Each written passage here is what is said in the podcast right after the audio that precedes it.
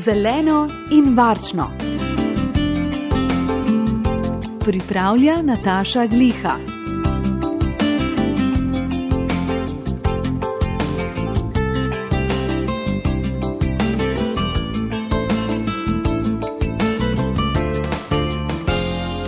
Pomivanje posode.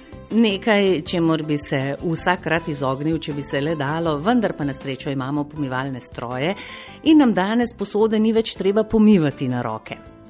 Vendar pa pomivalni stroji niso taki, kot so bili nekdaj. Danes se oglašujejo ekološki pomivalni stroji, ki uporabijo, ki porabljajo, tako bomo rekli, veliko manj vode, potem se oglašujejo izredno tihi pomivalni stroji, vendar pa je res, da s premalo vode mi zelo težko posodo dobro pomijemo, eh, sploh pa splaknemo.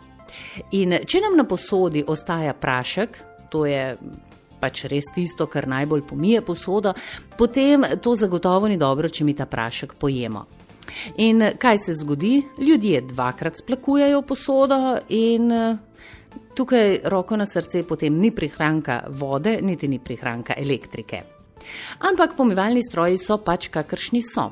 In zaradi tega vam na srce polagam, da uporabljate na mesto tablet uh, raje tekoč prašek ali pa še bolje, da praška sploh ne dajete v posodico, dozirno posodico za prašek, pač pa ga kar daste v, lahko na posodo, lahko na dno pomivalnega stroja pred pomivanjem.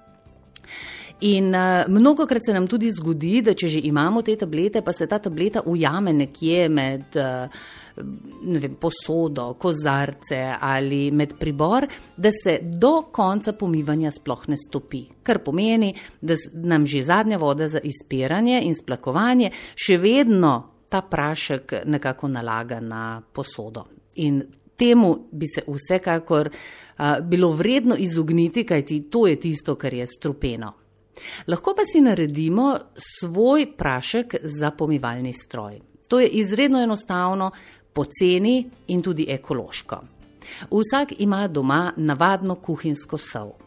Imamo tudi sodo bikarbono in imamo citronko. To je tista ista citronka, ki jo uporabljamo tudi za pripravo bezgovega sirupa ali pa uh, kakega drugega sirupa, ki ga delamo doma.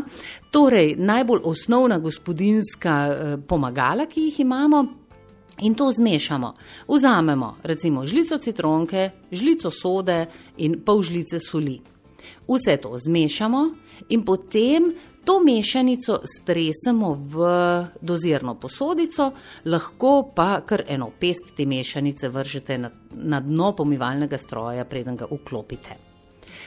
Da ne boste uporabljali še dodatnega. Eh, praška oziroma eh, pripomočka za sijaj posode, pa uporabite kar navaden alkoholni kis. Nalijete ga v isto posodico, kamor bi drugače nalivali tisto temno modro tekočino. Eh, in eh, s kisom boste opravili ravno tako dobro, pa še tudi, če ga kaj ostane na posodi, ne bo prav nič hudega, kajti kis je nekaj, kar vsakodnevno jemo. In uh, tisti, ki imate lepe kristalne kozarce, ker ste ravno kar praznovali neko veliko obletnico, kristalnih kozarcev vseeno ne dajajte v pomivalni stroj, ampak jih še vedno pomite na roke, da pa se boste izognili lisam in ostankom vodnega kamna na kristalnih kozarcih. V zadnjo vodo, ko boste splakovali, nalijte alkoholni kis in potem v tej raztopini splaknite zadnjič še vaše kozarce. Lepi bodo, kamne ne bodo imeli, svetili se bodo in vam bodo še dolgo veselje. V pomivalnih strojih pa le ne dajajte. Najbrž so vaši kristalni kozarci predragoceni, da bi si lahko privoščili, da bi se v pomivalnem stroju kakorkoli razbili ali pa prevrnili.